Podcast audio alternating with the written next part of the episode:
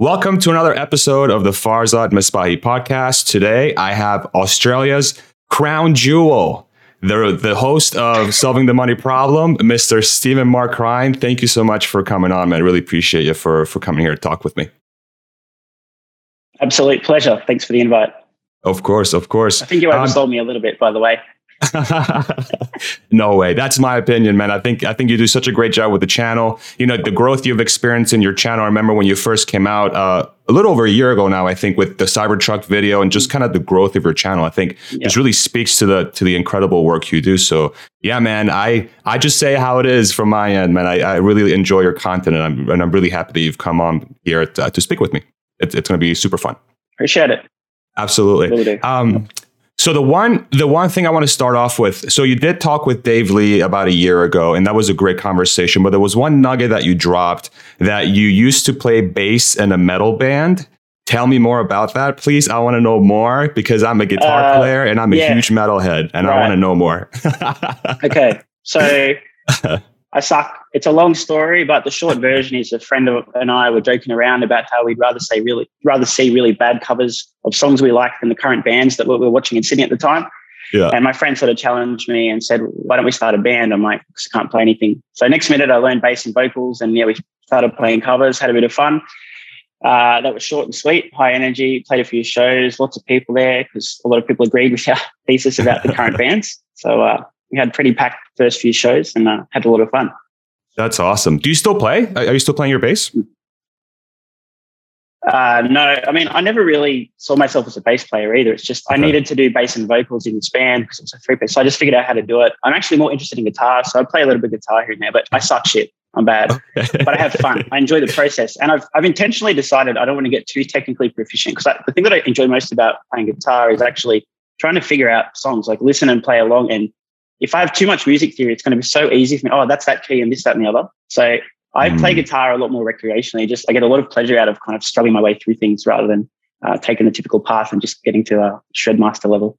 Gotcha. Okay. And is it still sort of the metal type music that you're playing nowadays as well? Like, like what kind of music yeah, do you play? Yeah. I, I, mean, I like stuff generally speaking that requires some proficiency on the instruments. So heavy metal is a good example. Um, you know, progressive rock, sort of old stuff as well, bit of 80s things. Even even some older pop songs, you know, back when the guitar solo was not a crime to put in a, a pop song. So right, but, uh, right. Mostly, mostly metal. Uh, a bit of jazz, a bit of funk too. Funkadelic, one of my favorite bands. They have a lot of okay. terrible songs, but some amazing stuff too. Okay, yeah. That's awesome. Mm. Yeah, I, I, we um I had a we had a metal cover band back in uh, when I was like in my teens. My my brother was the drummer, and we did a bunch of like uh-huh. Metallica covers. We did like Opeth. Uh, you know, I've oh, really, really gotten yeah. into Gojira big time. Difficult stuff to to play. So some yeah. of them, yeah, yeah, they're uh, too for the speed. Mm. Yeah, yeah, yeah. And uh, the, the, really the thing I really liked about Opeth was sort of that crazy mix they have of like the progressive, clean. I don't know if I don't know how how much you're into yeah. Opeth, but like right now they're like I'm not a super band. fan, but I've heard all of their music and I have a great appreciation yeah. of what they've done. What you're talking about there, the contrast between the really intense, heavy death metal stuff and then the more acoustic, melodic. It's a great yeah. contrast. I really like seeing that in music. Um, yeah, yeah. One of my what? favorite bands is Agalloch, and they do that very well. Uh, what, what is it called? Agalor? Uh, Agalloch, yeah. It's the name okay. of the smell produced from burning some random wood. Very obscure, okay. uh, but they made some very interesting sort of progressive music like that. Okay, that's awesome. I love how like a, a, lot of metal bands have like these super obscure, super deep meaning like like names, mm-hmm. and it's always like I'm like, yeah, that's so yeah. metal. But yeah, well, when I heard yeah. that you talking about that, I'm like, oh my god, I gotta ask him about it because I remember yeah, it, when we had our band, we were like, it was so hard to find a bass player, and that's the one thing that we always had such a hard time finding. Is like, oh my god, like nobody plays bass. I play no bass. one wants to play like, bass. It's, I mean, hate to be so like elitist with the positions in a band, but yeah, nobody cares about the bassist in general. and I, I know that sounds terrible, but much many more guys especially like want to play guitar or yeah. do vocals right? It's more it's of a true. like and so a lot of bass people uh, who are amazing at what they do there's just not that much demand out there. Yeah yeah. Like that's so true. Yeah right? That's so funny. That's Shout awesome all the bass players who are crying at the moment. Yeah hell yeah. Shout out to all the bass players. keep playing among, bass. among you. Exactly.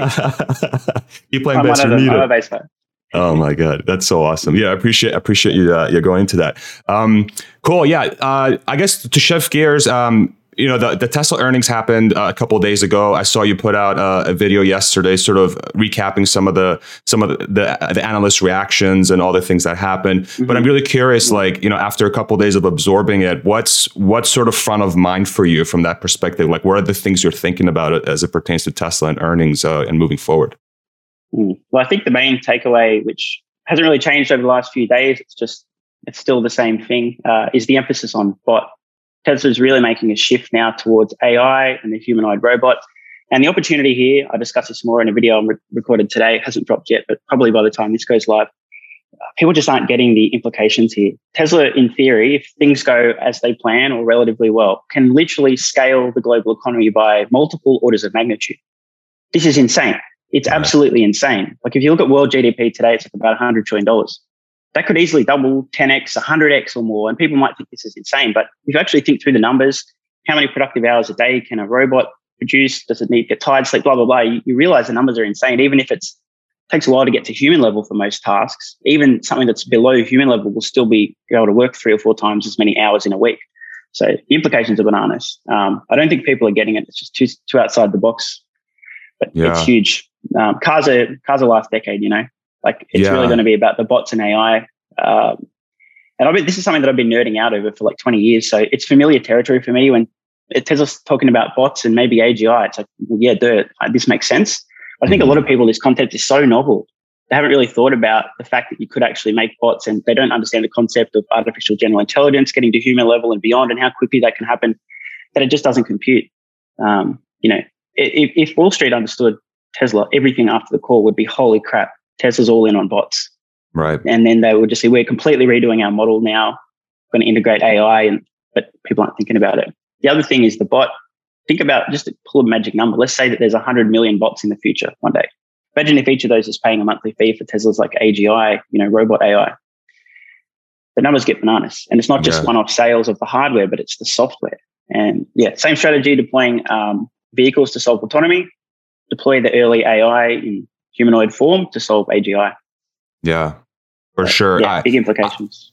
I, I agree with you 100%. I always find it so fascinating, you know, and, and this is not, I, I don't want to like sort of demean the work of analysts on Wall Street or anything like that, but it just seems like for some reason, these long term potential massive implications of a company like Tesla and what they're working on, it often just gets either ignored or there isn't enough work being done to really fully understand it so that it can be explained to the masses. It's kind of like, well, mm-hmm. I believe it when I see it, but like I feel like as a as an analyst or somebody that's doing that work, some of the work should be, hey, like try to think forward like what, what could be the implications? Like like what could happen? Do you think about that? Like what, what what's your take on that? Because i'm always like like why is it you me dave lee and like five other people on youtube or you know whoever else follows these channels that are te- mm. talking about this but it's not really part of the mainstream conversation? What's the what's the dynamic that you think drives that? It's, i'm very curious to hear. I think there's a few factors. Uh, one of them is that a lot of folks on Wall Street are extremely conservative and just don't want to be wrong. They're like petrified of mistakes. They'd rather underestimate and blah, blah, blah. Yeah. And they're basically just, a, I mean, I, I don't want to be so demeaning, but in general, they're a gigantic bunch of pussies. It's just groupthink. Mm. And like, you, do, you don't want to be that crazy analyst who says something like, imagine you are Cathie Wood of ARK, but you're an analyst. You get laughed out of your job. You mm. never get hmm. hired again on Wall Street, right? And then next minute, you're right. Um, but there's also, I think, a lot of the training. Uh, it's just like these guys and girls just can't get out of cell D39 in their spreadsheet. Mm. That's a car company. I've seen it a thousand times. They just project into the paradigm, that sort of model they've got in their head of that's what that is. Mm-hmm. And I don't know, it's kind of like if you do the same thing enough, you just get a little bit intellectually lazy. And a lot of analysts don't actually see Tesla for what it is. And they can't even see that there's stuff that they can't see. They're just completely blind to the additional stuff. Uh, and also just being very conservative. And I think most analysts uh, just reasoning by analogy on Tesla, which is the wrong way to go. You really got to think about the company, not what is how does it compared to this, that, or the other. Yeah, um, it's as simple as that. Um, and I think there are some analysts, honestly, who are a lot smarter than you might see from their public commentary, but they don't, like I said, they don't want to get laughed off Wall Street. You know, they don't want to say right. something where their peers are just completely, you know, and it doesn't play out for five or ten years because no one's going to remember what they said in five, ten years time anyway. There's also, I think, a very short term focus with Wall Street it's almost like uh, a lot of the analysts see themselves as reporters. They're telling you what already happened. Like Tesla had a better than expected quarter. Right. We're raising a price target. Whereas there's not a lot of proactivity. Like this is where we see the company going, hey, that's the way that Wall Street is. It is what it is. Right, but yeah, right. I just mental models. I think that most of the sort of traditionally finance trained people on Wall Street have oftentimes are preventing them from seeing what's there. And there's a short term focus as well, and just being scared to go out on a limb. Yeah, yeah. Okay. That's I, I think I agree with everything you just said there. It's it's just really fascinating the sort of the dynamic of of this sort of Tesla YouTube, like yourself and, and others that uh, have really helped uh, a lot of us really to understand Tesla a little bit better from a future perspective. It's just that dynamic is mm. so fascinating. And I think, mm. and, and, what's been really cool is that like there's sort of this merging in, with some analysts, like I know Gary Black, Pierre uh, mm-hmm. Figueroa, or uh, I hope I'm pronouncing his name right. He's he's got one of the coolest accents yeah, ever. Ferragu, Ferragu yeah. that's right. yeah. he's my favorite Frenchman, is what I like to say. Pierre is the, is the best. Um, mm-hmm. And there was one other one too that I, I forget. Um, Dan Ives was another one that sticks out. Like I kind of like how they're starting to sort of merge into this world a little bit, and they they're trying. They're mm-hmm. really having those conversations with with sort of the folks that seem to understand Tesla maybe a little bit better than your typical analyst would.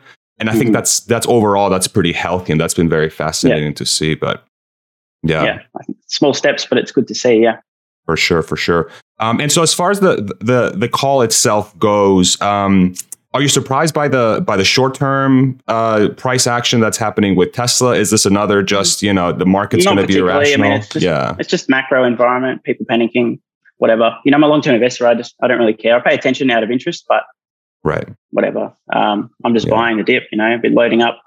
You know, postponing paying my tax bill as long as I can, and nice. just buying with every spare cent. Nice, that's awesome. Um, what do you think are some of their uh, biggest hurdles this year? So if you're if you're going to think about Tesla and uh, 2022, what are what are things that stick out to you from a hurdles perspective? It's just execution and constraints with supply and supply chain stuff. If Tesla, Tesla can navigate those things, the limiting factor is just how much can they produce. They're the big big factors. Can they get enough supply, parts, materials, and can actually put them together and produce the vehicles? Outside of that, I think at this point in time, it's fairly straightforward. You know, um, the 4680 is not super urgent. I mean, progress on that's great, but honestly, if it doesn't happen for six, 12 months, it doesn't even matter. Um, yeah. I'm really focused on just what's happening with this S curve of growth for Tesla. And it doesn't really matter if it shifts three, six, nine, 12 months in either direction, just what's the overall trend. Mm-hmm. And yeah, they're just climbing the S curve at the moment. That's all they got to do this year. Just keep climbing. Yeah. Yeah. Okay. Okay. And then as far as um, the one thing I started really thinking about a little bit more, and I don't know if this is legitimate, but I'm curious to hear your thoughts. But yeah. like, um, you know, the whole dynamic with like from a so I live in the US and there's like all this US China tensions that people keep talking about, right? And in my head, I'm like, okay, so what are some worst case scenarios that could happen with Tesla? It's like, okay, China, you know, pulls the rug on their Tesla. They say, American car company. I know we had the deal where, you know, you're 100% mm-hmm. fully run, but guess what? We're changing the terms because we're China and we can. Um, do you think that's a legitimate fear? Because I've, I've heard some folks talk about it and I'm like, I'm trying to think about it from like a socio-political perspective. And I'm like, okay, is that really legit? Like, have you thought about that? Mm-hmm. Do you feel like that's a legitimate? Yeah. Yeah. I get asked about this a lot, especially on like my Patreon Q and A's. It comes up pretty often. Okay. I see it as an extremely, extremely unlikely option. Option. It might might happen in like a crazy scenario, but you know, China's welcomed Tesla with open arms. They've got special financing deals. The red carpet was rolled out. All kinds of perks for Tesla. China wants Tesla in there. It's to China's benefit for their goals for the environment and economy. Plus, there's a bit of prestige having this really great high end, you know, well sort of generally speaking, Tesla has a great reputation as a global brand yeah. sort of, you know, roll out the red carpet for Tesla um, and for China to really be a hub of the EV market. I think it's in their best interest to allow Tesla to continue to execute. So sure, there might be a few things here and there where they try to advantage local players a bit more, but I don't see anything drastic like Tesla get out happening mm-hmm. unless it's an extremely unlikely scenario. Possible, but who cares? Even if that happens, big deal. You got Berlin, Austin, Fremont, who cares? Whatever, you know, it's really a speck in the scheme of things. And that today versus the scale Tesla will be in 10 years, it's irrelevant anyway. Right, right. And especially if you yeah. start layering sort of that, like we talked about the bot a little bit earlier, and then, you know, F, I mean, it, it really does yeah. become, it's really short term fears that become irrelevant long term, right? Exactly. Um, yep. And but there's always like a, a, part of me that I'm like, man, like, am I am I discounting it? But I mean, hearing you talk about it and like really giving us some thought, I don't know, I don't know. We'll see. I mean, we'll see if it does become a, a, a legitimate concern. But I think your point of like, the whole welcoming with open arms like china knows knows what they have like they know that tesla's going to help them as well and that's kind of like of it's going to help super, everyone right Yeah, it's it's not like lift the whole EV industry in China too, because there'll be talent that moves on from Tesla. The whole ecosystem grows. So it makes Right. so much sense to have Tesla there. so mm-hmm. Yeah, and it's like like Tesla's not really an American car company. It's like a global company. a it global really is, and it's and its reach. Yeah. So it's really fascinating. Um, and then the compet so competition. I know that's something that you, you talk about uh, I can't even in say it with a straight face. I can't even hear it with a straight face. I couldn't even Well, listen like- to that without smiling.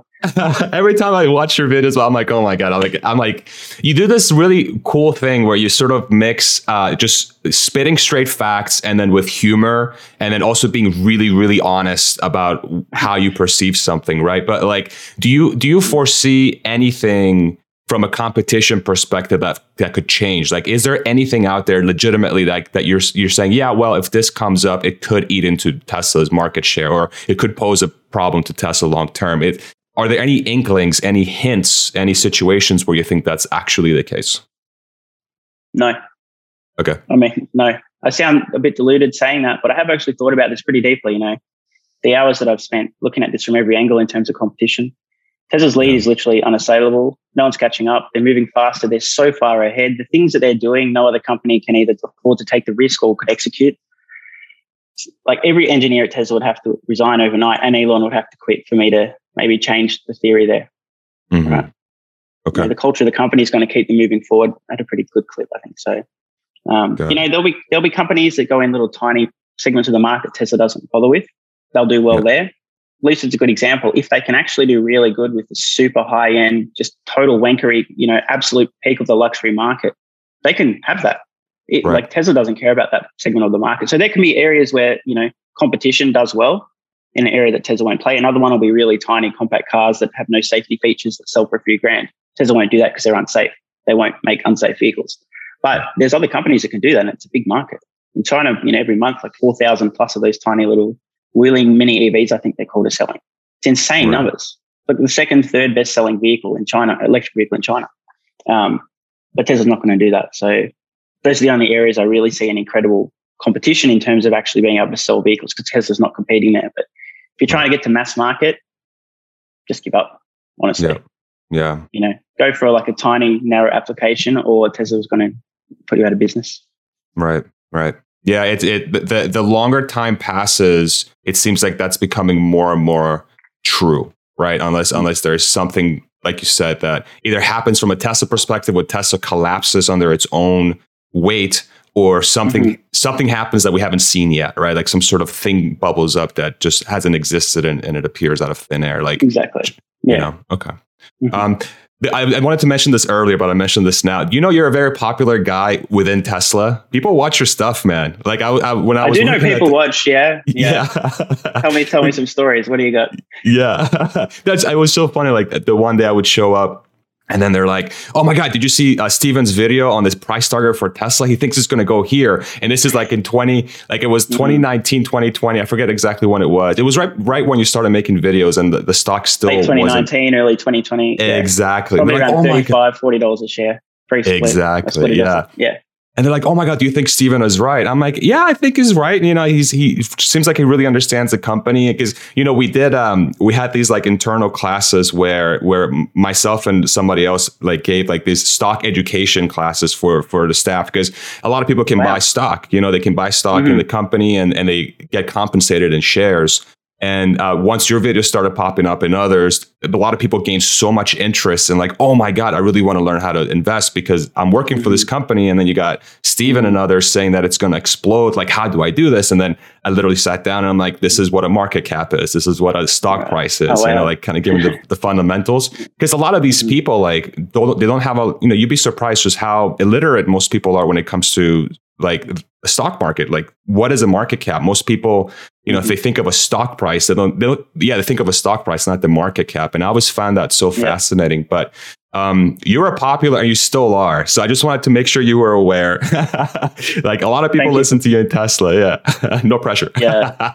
No, no, no, it's all good. I Yeah, uh, yeah. actually started getting a lot of DMs when I launched the channel from people in Tesla. It's like either, hey, cool channel, like this is cool. It's you're talking about this, and other people like, dude, we are doing this, or you nailed it. Holy crap! Like, how do you figure this out? Just from some of my, you know, ideas about what might happen in the future.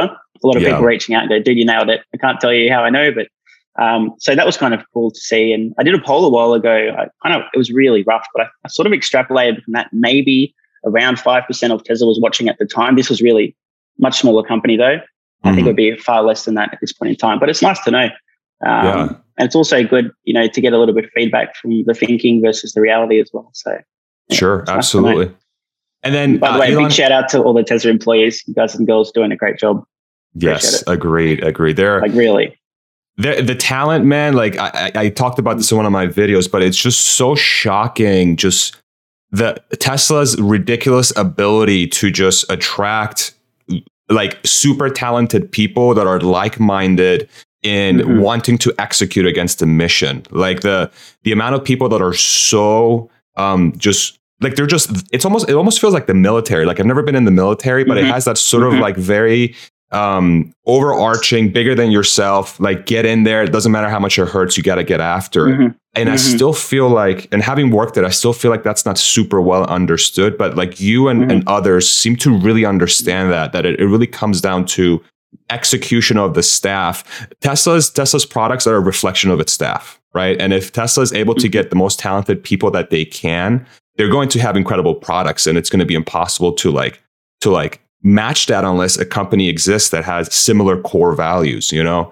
exactly. um yeah but i just wanted to say that because it's like it's it's still shocking to me to this day that and, and it's still not well understood and until a company comes across that can capture that i think that they're going to struggle like talking about the competition um, variable um, mm-hmm. how do you feel like since we're talking about tesla employees like elon himself you know replies to your tweets he likes your tweets how does that feel? Like, do you feel pressure from that? Like, how, how does that make you Honestly, feel? Are you happy? I mean, yeah. might just be an autism thing. I, I don't give a fuck. Like, okay. I mean, it's it, it's it's useful to know that there's an open dialogue there, and you know, I yeah. can bounce ideas, and occasionally there's feedback. But I know a lot of people get very excited, and I totally understand. But I've never been somebody to sort of pedestalize people. Like, even in my heavy metal days, I had a I got to meet all the favorite people from every band that ever came to Australia because I was doing reviews. I get in for free, go backstage. And people mm. were like, you know, wetting their pants, like shaking, getting records signed. And these were some of my heroes as well. But I'm like, like it's cool, but it, I don't really get sort of pumped. So it's nice to know. Um, yeah.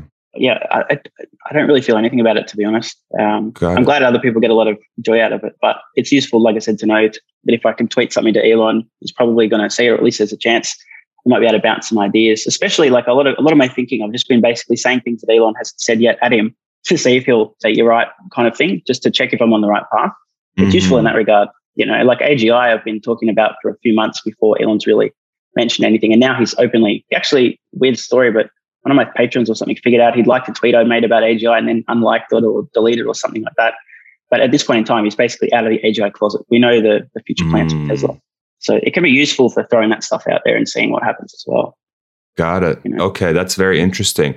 So so it, it's interesting you say that because you know if I if I picture myself, I think I can't remember if I dreamt this or this actually happened, but I feel like it actually happened. I think Elon did reply to one of my tweets like a long mm-hmm. time mm-hmm. ago, and I think mm-hmm. it kind of went back to the back of my head, and I felt that excitement. I'm like, oh my god, Elon Musk, he replied my, to my tweet, blah blah blah. Mm-hmm. But it does sound like you mm-hmm. you're not you're not faced by that, you're not frazzled by that. Do you find that um, like does that extend to the rest of your life? And if that's the case do, is that an advantage that you have over other people you think that you just don't get frazzled by what most people might get frazzled by or might get impacted by? Like does it allow you to think more clearly? I'm very i want to really dig into this. Like how do you think about that? Mm, good question. I, I, think it does allow me to think more clearly. Uh, you know i'm i'm fairly logical in general. It's just kind of my personality my innate uh, just the way that i am i guess but um, I think a lot of people tend to act emotionally in life about as many things as you know their emotions sort of dictate. They don't really think about it, and I try to be as rational about as many things as I possibly can. Um, this is great when dealing with risk, volatility. You know, people when I first started investing in real estate were like so scared that I'd lose everything because I was buying in the same area just over and over. No, I just became an expert in this area and the opportunity here and could find great deals. Uh, and so a lot of people coming from a place of fear, meaning well, and then they, they're scared, they never want to invest, blah, blah, blah. And I'm like, well, let's look at the numbers, think about the worst case scenarios, and be pretty logical about it. Seems to be uh, pretty helpful most most areas of life. Gotcha. Hmm. Okay, that's very interesting. Um, and then I want to ask you a question. If it's too personal, please let me know. You know, I, I nothing. You know, we could, nothing too nothing? personal. Okay, nothing. okay. Because I'm really it's one inch. It's one inch. Wait, did I say that? Okay. cut that out. Cut that out. that's staying in, Steven. That's the. Yeah, if there's one thing that's going to stay in, it's that. that's so funny.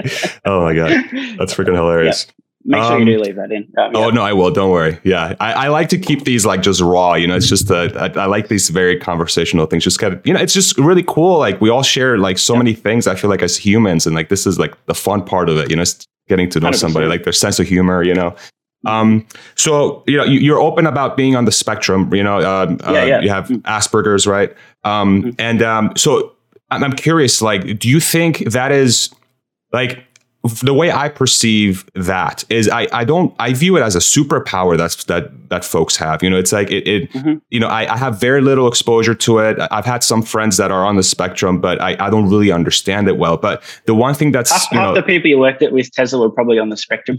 they, probably, right? Because like the yeah.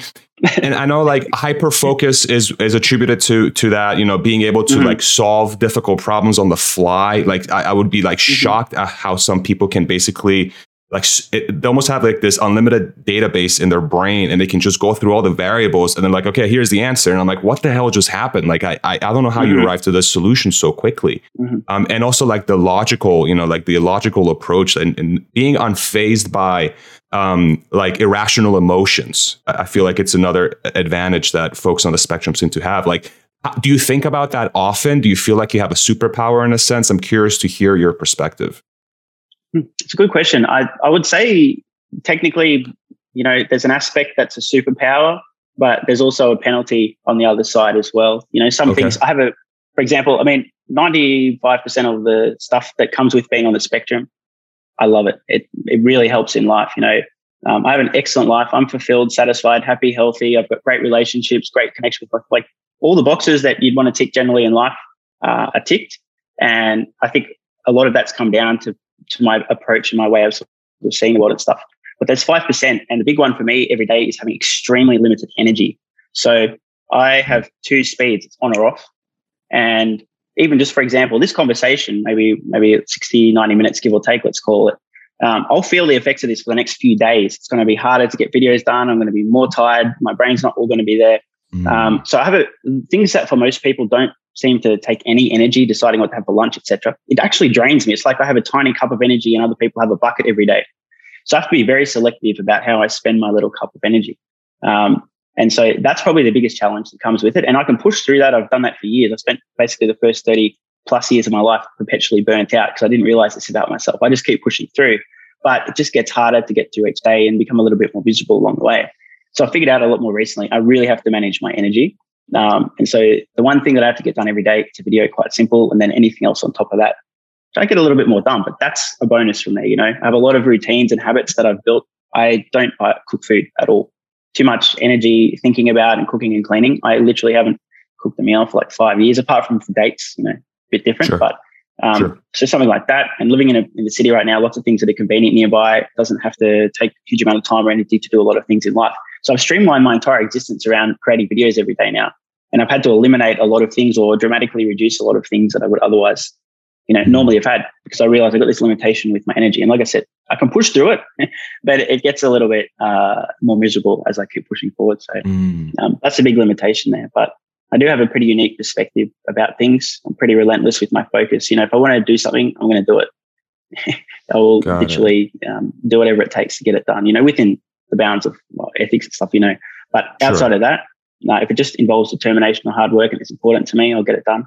So, and yeah, I've been able to focus very well. I've, I've actually one of the other things about being on the spectrum um, is we typically have special interests. We just go really into something. It just so turns out, you know, one of my earliest special interests in my twenties, investing, becoming financially independent. So I went from here to sort of expert level within two or three years in terms of investing in real estate in Australia. Mm. I just went mm. berserk and read tens of thousands of posts, like a hundred plus books, just went crazy. Um, and then was able to apply that. Then pivot into a business doing finance because I got so good at it and blah, blah, blah. And then Tesla became another sort of special interest, even before then, but I've been focused on Tesla for a while. And now it's turned into a, a pretty productive YouTube channel. I've got a career now that I didn't need or expect or plan that's just come out of having that interest and that ability to really go deep on one subject. So, yeah. Wow. 95% superpower, 5% disability. Sure, sure. I man, I really appreciate your honesty there, Steven. You really dug deep there. Thank you so much for being so open about that. Um, I, I think well, I think what's even more impressive, like what's really impressive, is um, you know, and and I can. Uh, you know, I, am not on the spectrum, but I can relate with uh, sort of being drained after certain things. Like I'm more introverted by nature, you know, so like uh, mm-hmm. like heavy social interactions, you know, uh-huh. which is surprising because yeah. people will come up to be like, "You're not introverted." I'm like, I am introverted. I just I, I like talking to people, but you know, mm-hmm. like for mm-hmm. example, last night we went to a to a, a, formal for my brother's. You know, he's part of the social group. It's an Austin mm-hmm. social group. The initials are yeah. ASS it's the ass group, which is like, I'm like, ha ha ha, that's so funny. But, you know, we went out and, um, you know, had too many, whatever, uh, old fashions. I was, you know, I, am still feeling mm-hmm. it right now. I don't know if you can tell uh-huh. my eyes are red, but I'm still feeling it a little bit. Can't tell. Are my eyes red? Uh, I don't know. Are they? they definitely are. Every time. I wonder why. I wonder why. but um, but like I, I, still like you know like today I felt like you know I don't want to go around uh, in a social setting because I, I felt kind of drained from that. So so I can sort of relate there. But what's really impressive about you is that even with with that um you know, with that side of of of who you are, where you do get drained uh, with certain interactions, like mm-hmm. the fact that you're able to come out with a video every freaking day, with that is dense with information, which is obviously super well researched, is super super impressive. So, like, how like like now that I'm doing YouTube, I'm like always thinking about okay, like what do I want to do? What do I want to build? And then I look at your channel, I'm like, this freaking guy every freaking day, he's got like hit after hit after hit after hit. Like how how have you built? And you kind of talked about this a little bit already, but like what are the variables that you really search for that allow you to get those daily videos out that are super information dense? Like like walk me through your creative process a little bit. I'm really curious to hear. That's a good one. Uh, it varies a ton from day to day. You know, if there's breaking news that I want to discuss, you know, I'll just get straight onto it. It's pretty simple, right? The, the yeah. work's done for me that day. Um, I always have something to think and, and sort of say about what I hear discussed and opinions and news and stuff. So pretty mm simple. Other times, you know, I've got a gigantic list of ideas and aspects of my sort of thesis around Tesla that I want to discuss. There's probably a couple of hundred of, of them floating around that I'll probably get to someday. Um, and initially, when I started the channel, that's all I did. I had these arguments I was making over and over. They got a little bit more well defined. Um, and sort of posted those. And that was probably the first 30, 50, 100 videos on the channel, just different aspects of Tesla. Now there's a lot more to discuss. And so there's always ideas bouncing around there. I always find a way to have something to say. Um, and I think I kind of always feel like a sense of duty to people that watch the channel as well uh, to keep creating content on a daily basis. So it almost happens automatically. Um, I don't know. I almost like I'm not even thinking I have to make a video today because that's just what I do. I get up, um, create content. So if there's breaking news, it comes together really quickly. And otherwise, just going through, thinking of one of the ideas that I'd like to articulate a little bit more and, and going from there. Okay, yep. got it. Thank you for that. Um, and then the other thing that I really like about you is that you come across very confident in your videos. Like I think um, that's one thing that that you know sometimes when people have conviction but they don't have confidence in their conviction it might be it might be tough to like uh, sort of side with them. But like the one thing that i really appreciate about you is that you're you're very confident in your delivery. You're very confident in the information that you're conveying. Is that something that you learned? Is that something you were born with? How talk me through that. Like where did that confidence come from? Yeah that's definitely innate. I've always been an extremely uh, you know obnoxiously confident person you know um, I know my abilities, my capabilities. Um, so from that point of view, just from an early age, I'm like, oh, you know, I'm pretty capable. Okay, this is great. And I have a lot of examples of trying to do difficult things and then being successful, and that sort of builds confidence as well. Yeah. But you know, since day one, I've been a very sort of innately confident person and always confident about sharing my opinions. I'm not sort of reserved as well. A lot of people kind of concerned about saying something that doesn't align with the consensus. Mm. Um, and uh, even, for example, a good uh, thing here would be my Patreon exclusive Q and A's that I do. A lot of the times, people get so butthurt they quit. Like they watch one Q and A like, "Fuck this guy, I'm out of here," mm. because I've said something that's caused them butthurt. And I know, like sharing my opinions about all sorts of topics, I'm going to say something that's going to offend a ton of people here, and people, you know, sort of go from Patreon, whatever. But I don't care. I'm just somebody that always has to sort of share my thoughts. And over time, you know, I've set what I thought were fairly ambitious goals, kind of at the horizon of what I could see as possible for me out into the future. Then I get there, I'm like, oh, well, shit, now I can see further. And that kind of process has been going on now, I'm fairly goal focused now for about the last 20 years. So I have a very long track record of set a goal, achieve, set a goal, achieve. And I can only set the goals as far as I think it's possible. Like if I can't see it on my horizon of possibility, I can't set it because it just doesn't feel attainable. But these goals keep expanding over time as well. And I think that's helped.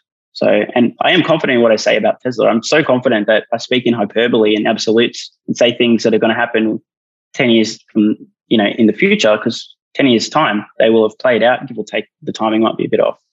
And I know I'll be right. And obviously I can't be right on everything, but 99% of the stuff I'm saying today about how things will play out in the future, I'm confident I'll be right. And I definitely want to sort of have that on the record. And the reason that I speak so in such absolutes is to challenge people who are watching my videos to go, hang on, how does this dickhead know that?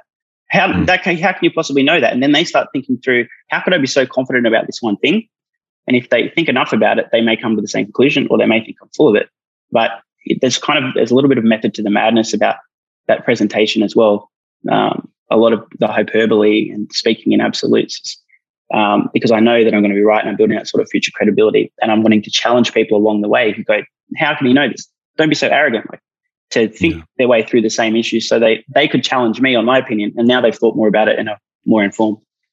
Got it. That's that's brilliant stuff, Steven. Like, I, know for me, like, if I think about like confidence for me, like, I'm still struggling with it. You know, I'll be completely honest because mm-hmm. I, I, try to be very open and honest. Like, confidence is still, I wasn't born with it. You know, a lot of my life situations, my, um, you know, I'll just, you know, I'll air my dirty laundry for everybody. Yeah, yeah. To, you know? On, yeah. Let's um, yeah, let's go. You know, confidence is something that I've struggled with personally. And so something, it's something that I've had to learn. You know, it's something that I've had to sort of reinforce myself. You know, I oftentimes right. I would be in a situation where I'm like, I know what I'm talking about, but like, I'm just like afraid that if I say one wrong thing, people are going to be like, oh my God, you're stupid, blah, blah, blah. Mm-hmm. And, and a lot of my career experiences, uh, you know, working at Tesla, working at Philips before that, um, you know, so being married and my, my my wife helping me through that, you know, friends and family and stuff.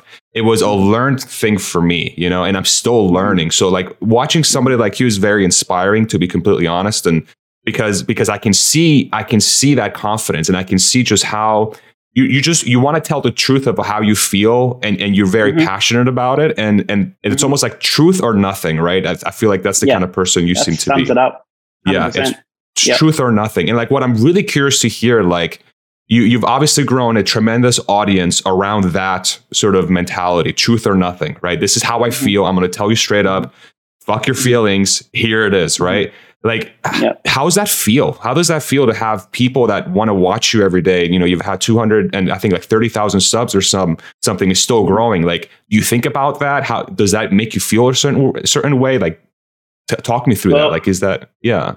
I do. I mean, from day one on the YouTube channel, uh, I always wanted to be my full and genuine self. And there's things that, you know, a lot of people just sort of choose not to reveal about their personality or their lifestyle. And like, that's totally fine. I get it.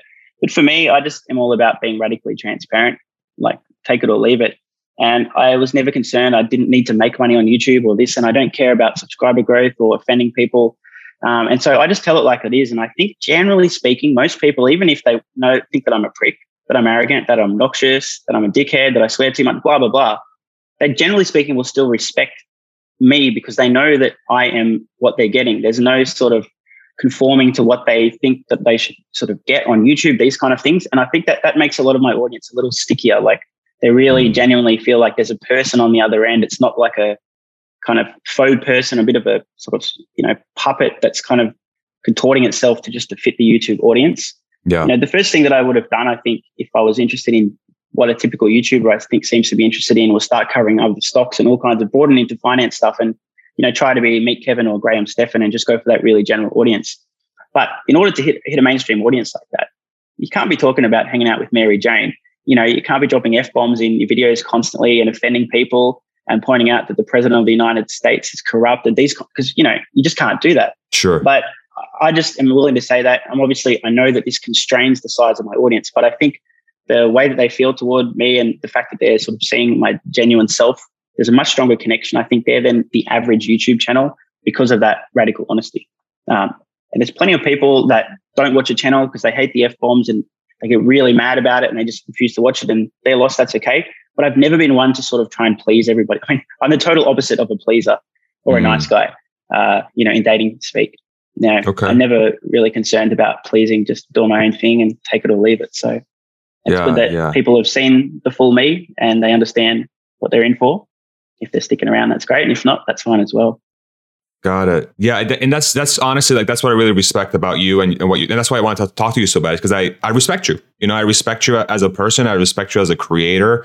Um, mm-hmm. Of course, like there, there may be things that you say that I'm like, okay, I don't agree with that, or wow, that was like really like colorful language, cool, you know, kind of thing. But like at the same time, I'm like, but I know he comes from an honest place. I know he comes. It's obvious that yeah. you're true. It's obvious that you're being true mm-hmm. to yourself, and I think I think that's it's inspiring, man. And like watching watching you sort of go through this journey since you started and being where you are now, where you're one of the biggest voices around Tesla. You know, Elon sort of follows your channel and other YouTubers follow your channel. It's just it's been very, very cool to see. So like and then, you know, if I ask this question like three years ago, Steven Mark Ryan, did you picture yourself in this seat? You know, this seat of like of influence when it comes to like people's like you know how they think about certain things how they think about tesla. Um, was this even part of the dream? Was this part of a vision that you had for yourself? Like what part of a where, vision. It's funny you use that terminology. We got a story here so uh, Please tell tuned. me. yeah.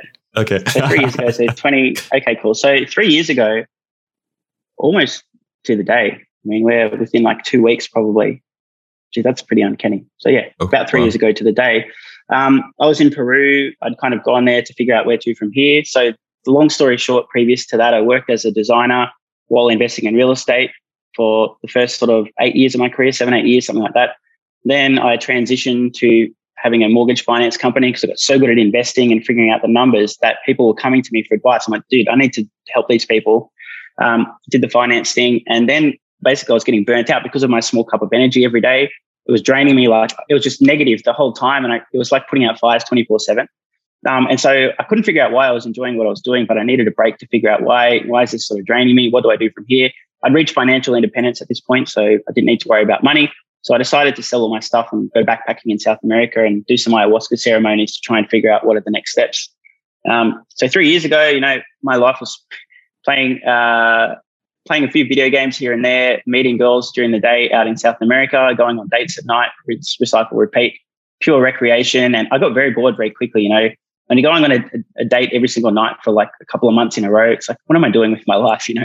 Mm-hmm. Um, and so got very bored of that. I'm like, what am I, what am I going to do? And this was just kind of in between time before my ceremony. So I go to the ayahuasca ceremonies and yeah, I figured out where to from here. It's pretty simple start sharing some of my uh, ideas on a few different topics on YouTube because I have a goal of having an impact, a positive impact on a billion plus people.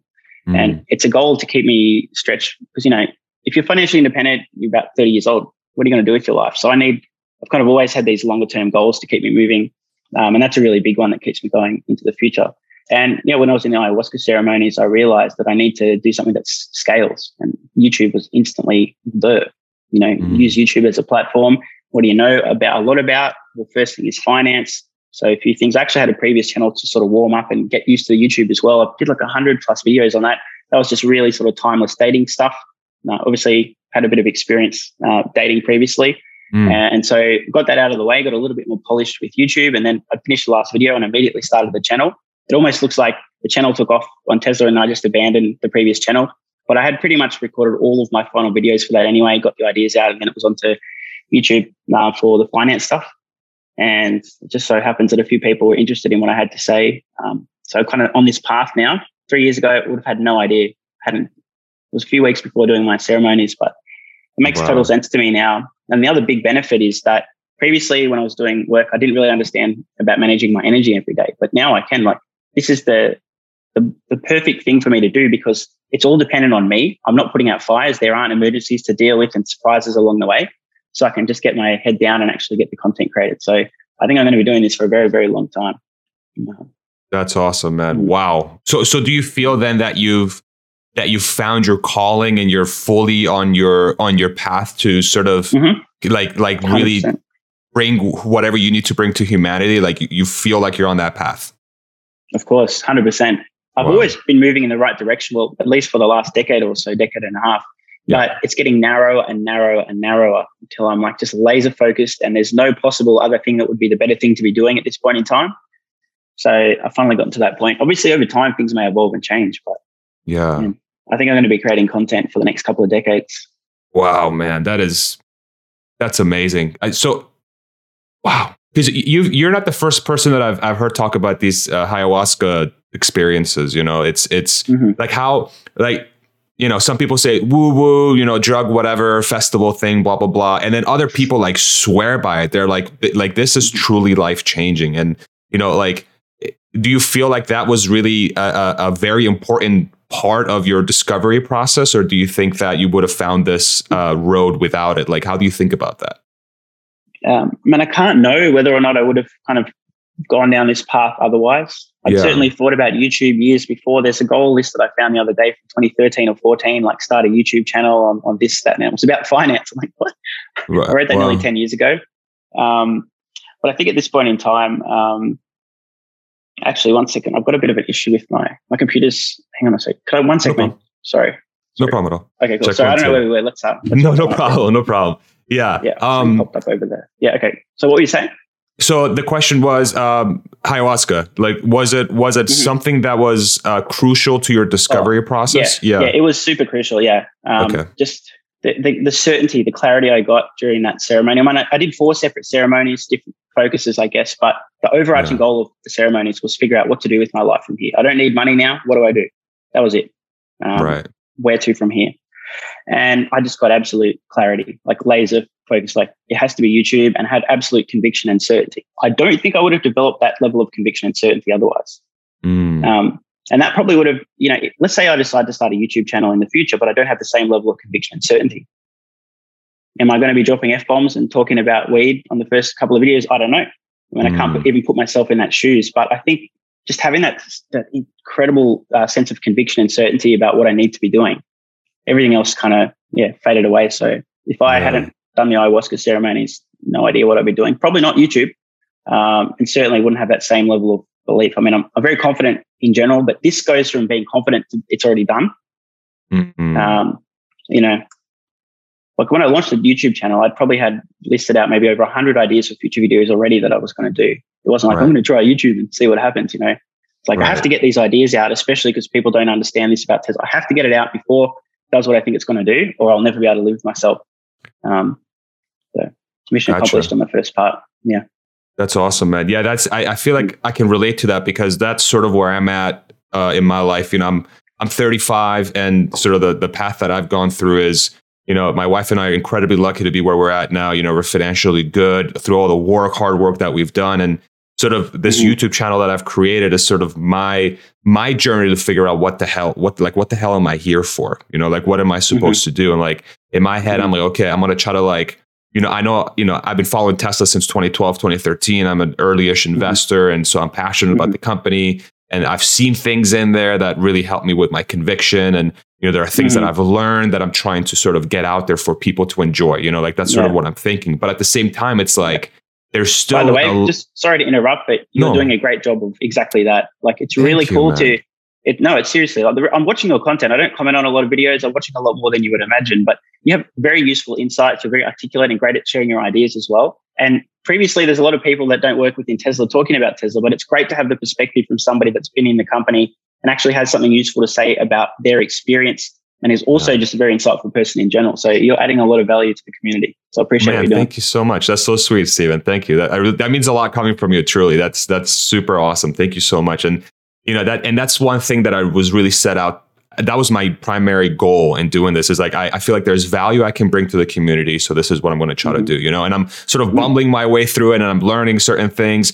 Freaking editing mm-hmm. is a pain in the ass, you know, thumbnails and titles, like what the hell? Like yeah. I, I, never thought about it's, building a thumbnail in my life, you know. It's hard work, you know, like yeah. this stuff matters. Yeah, like have, have, to spend a lot of time thinking about thumbnail and people like, what do you use the same colors? It's easy, man. But there's actually yeah. a lot that goes into this stuff. So right. yeah.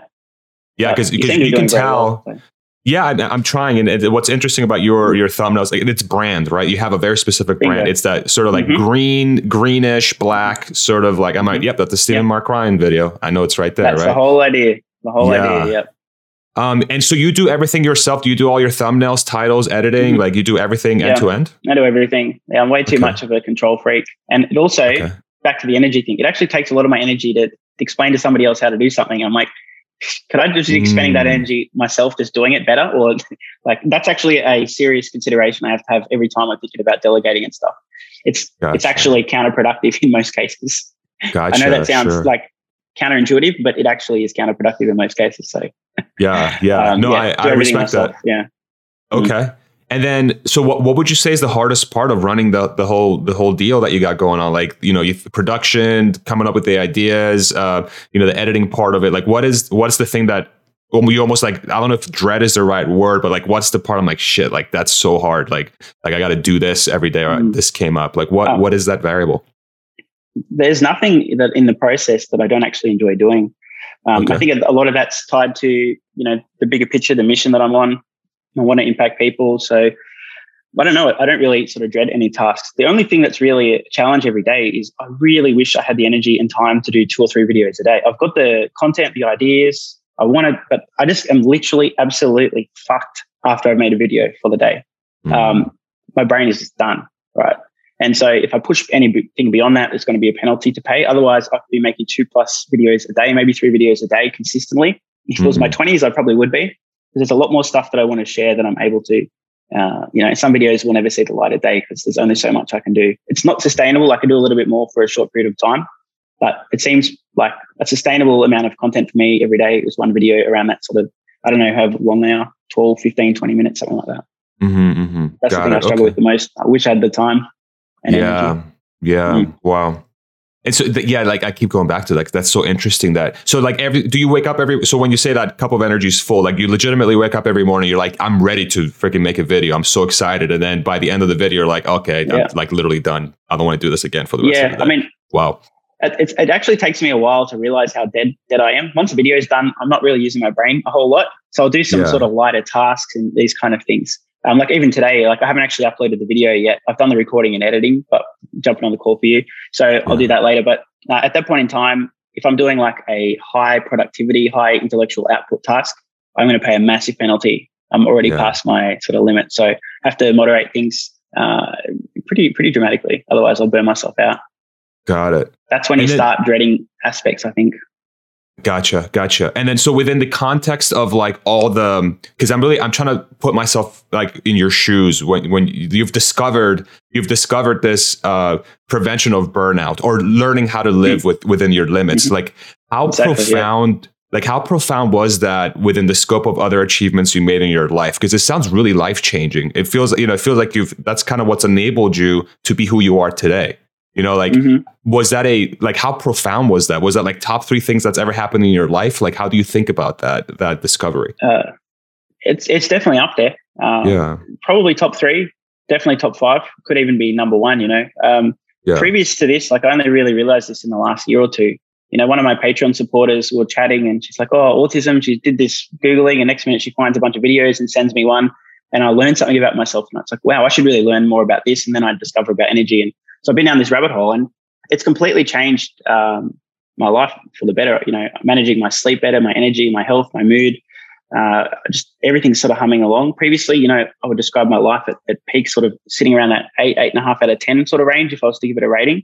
But mm. this has just been that final breakthrough to get to a 10 out of 10, like every day. I really genuinely love what I'm doing every single day. Like I don't need to make the videos. I just really enjoy doing it.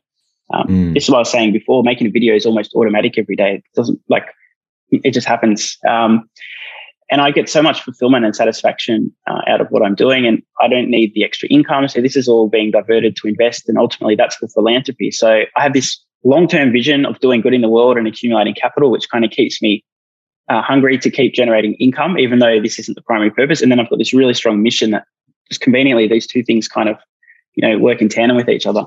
Uh, and gotcha. I feel fantastic. And before I understood about the energy management, I would just burn myself out. I would have been doing interviews every every day. I would have done like 200 interviews in the first two years of the channel, probably. Yeah. And I would have been loving it. And then I also would have been completely dead the whole time. Like, man, why is it such hard work to do videos every day? Yeah. yeah so, yeah. and learning about this now, uh, it, it's just, yeah, things are humming along really well. So glad for the insight. Shout out to my Patreon supporter who, uh, he sent me down that rabbit hole. That is awesome, man. That it, that's amazing how that works. You know, that like the the fact that you've sort of uh, created this channel and have that support allowed you to sort of have those breakthrough moments. It's like it's amazing how life works sometimes. You know, it's like, it is, man. Yeah. That's great. That's that's inspiring to hear. That's inspiring to hear. Like burnout, burnout is something that I'm constantly having to like it's something that I've literally learned how to manage lately. And I think Tesla taught me how to do it mm-hmm. because freaking A, that thing drove me into the freaking ground from time to time. You know, like working there is so freaking mm-hmm. challenging. And we had a small yeah. business at the same time.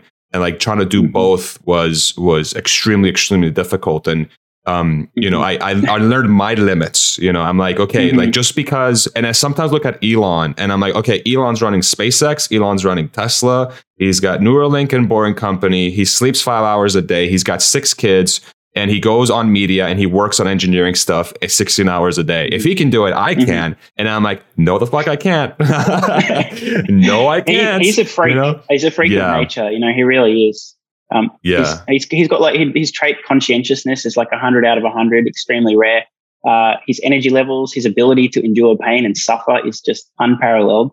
You, there's never been a guy I think like Elon. Like Elon will suffer from the same challenge of limited energy every day, right? But he's not a little bitch. I'm like, I'm going to recover and rest, and Elon's got a mission to accomplish. Like that.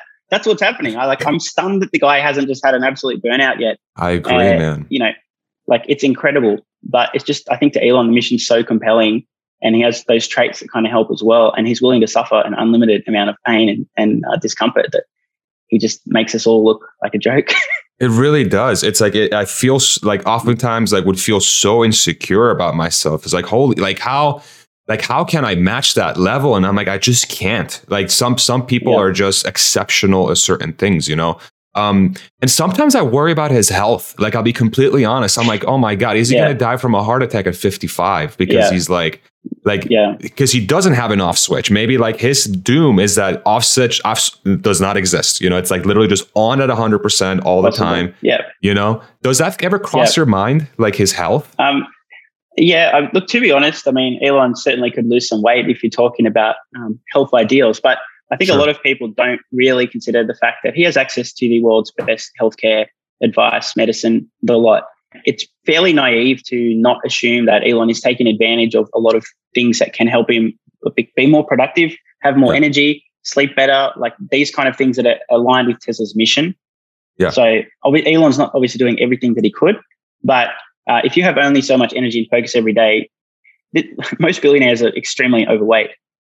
Think of some examples that aren't, unless they're like really, really young because it's like so extreme focused in this direction, a lot of other things fall to the wayside, but they still end up living to quite old age because mm. they've got access to great healthcare. So I'd be surprised if Elon uh, isn't aware of and taking advantage of a lot of things to help with longevity and health.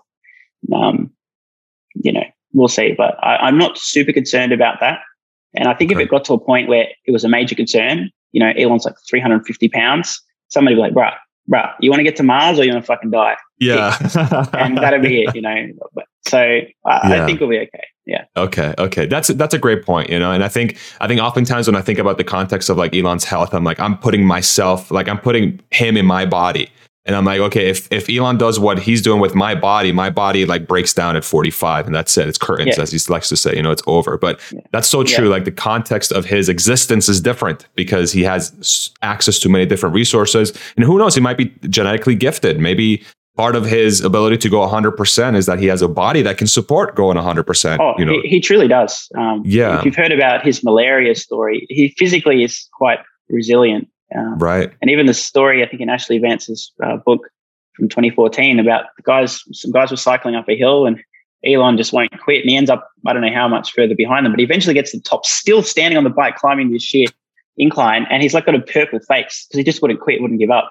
Man. Right. Most people would literally have a physical reaction and like fall off the bike half dead. And yeah. Elon's body just kept going. Like he literally looked like he was dead, wow. purple face or whatever and just pushed. So I think that he certainly has a good combination of traits for working your face off and being efficient. And he's obviously got a gigantic brain, you know. If he did yeah. a standard IQ test, he'd be what, one, two, three. He'd be like four, five standard deviations above average, like 0.0001%. Just he's a freak right. intellectually.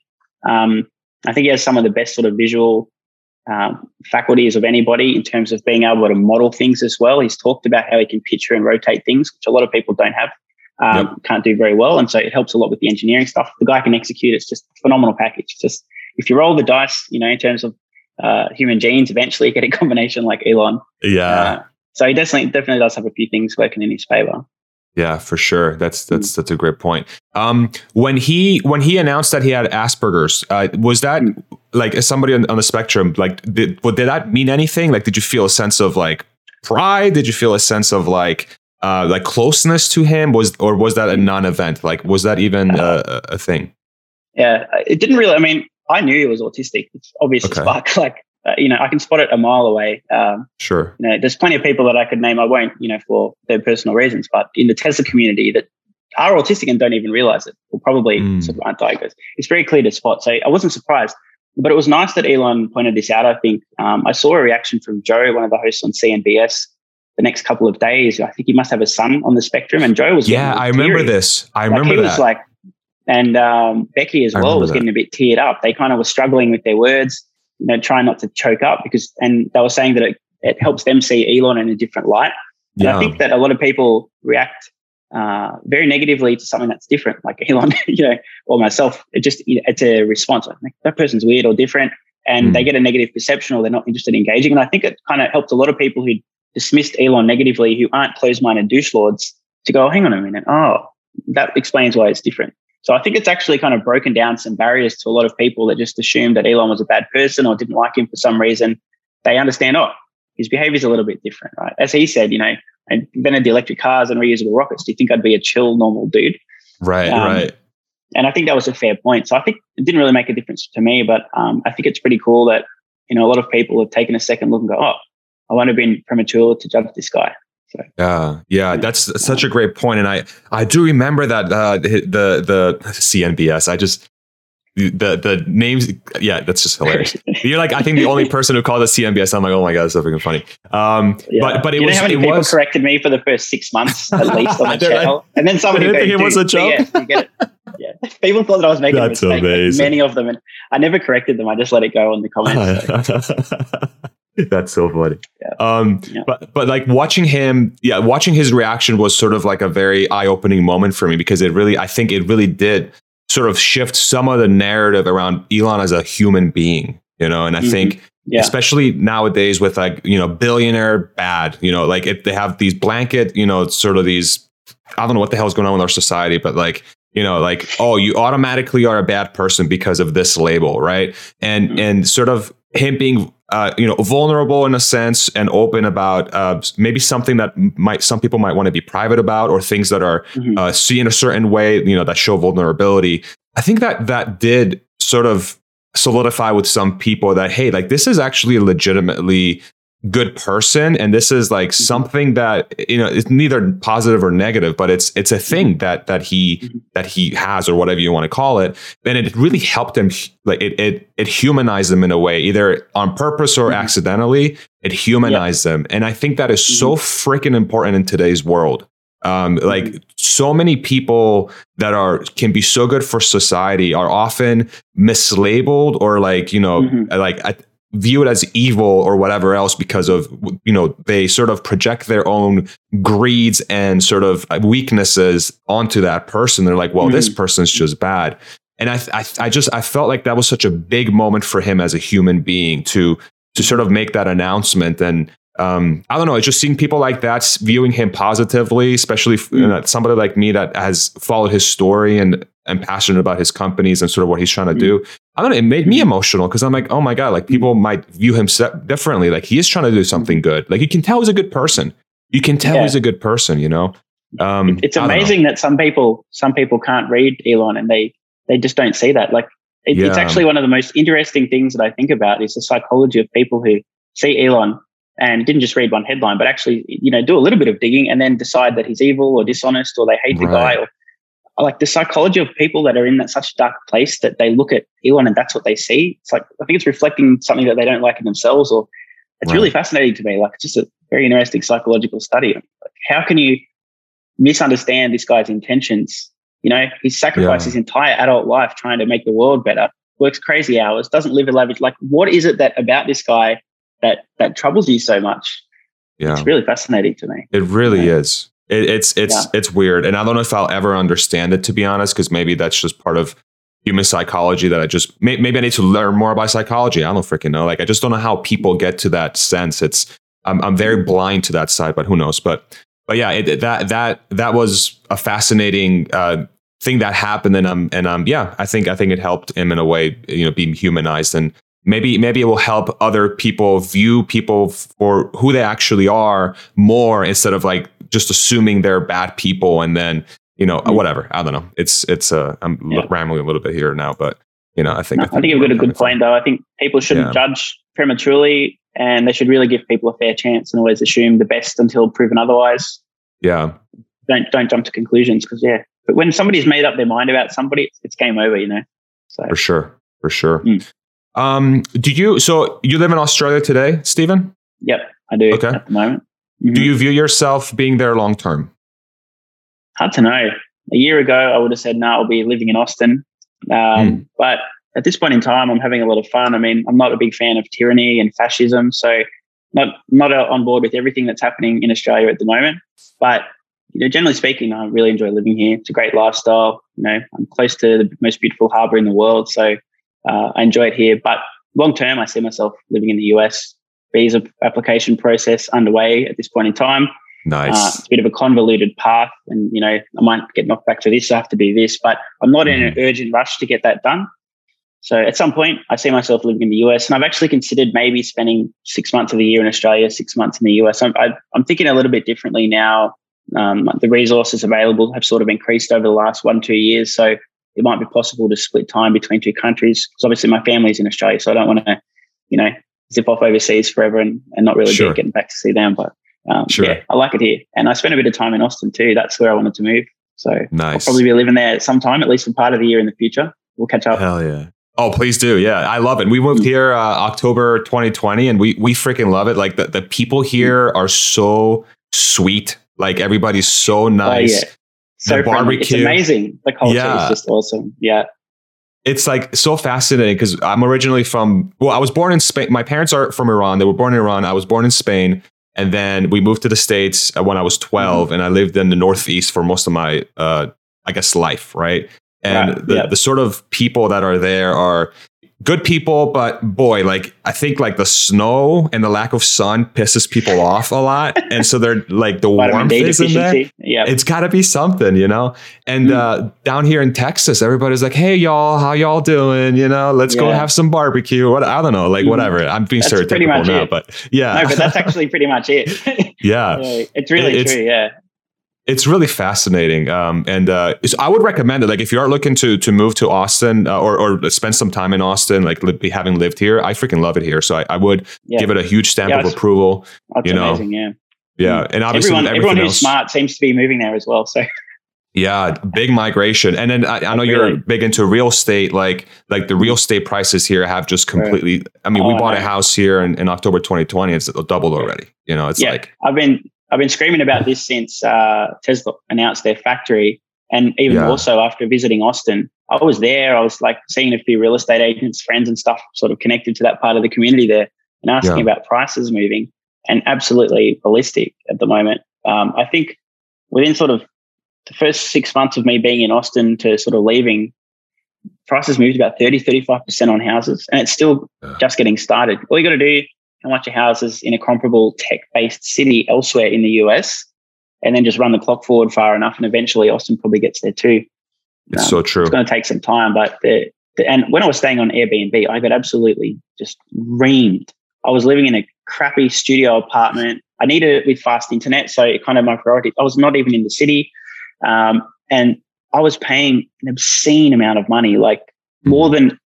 Than I could rent like a, in Sydney, probably like a three or four, maybe a five million dollar apartment, probably about a four or five million dollar apartment for what I was paying per, per week in rent on Airbnb wow. because there was nothing available because everyone with money from California coming to Austin yeah. to buy a place. And in the meantime, they're on Airbnb.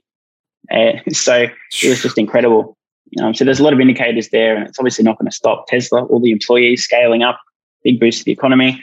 Yeah. Uh, yeah. yeah, I, I really think I think Elon is really trying to make this area into like Mars beta. You know, and I, I can't remember if you hmm. talked about this or not, but like it really seems like you know he's got Tesla. He's got 3,100 acres, you know, by the airport, a gigantic amount of land there. Who knows what kind of stuff he's going to build there? You got the SpaceX stuff south of here, you know, and there's so much land in Texas. There's just so much Mhm. freaking land that's super affordable. It Mhm. seems like, Yeah. it seems like, and that's one of the main reasons why we moved here. Cause I'm like, man, like it, I, I, Elon likes to build stuff and he likes to trial things on Earth before he Mhm. puts it on Mars. Like Starlink is obviously the communications uh, system for Mars. You know, Mhm. Tesla is obviously the transportation mode that we're going to have on Mars, right? But, but Mhm. what what are other things that are needed on a colony when you first get it up and running uh, to ensure that when people start arriving, it doesn't just collapse, right? Like, why Mhm. wouldn't he make this area into that trial?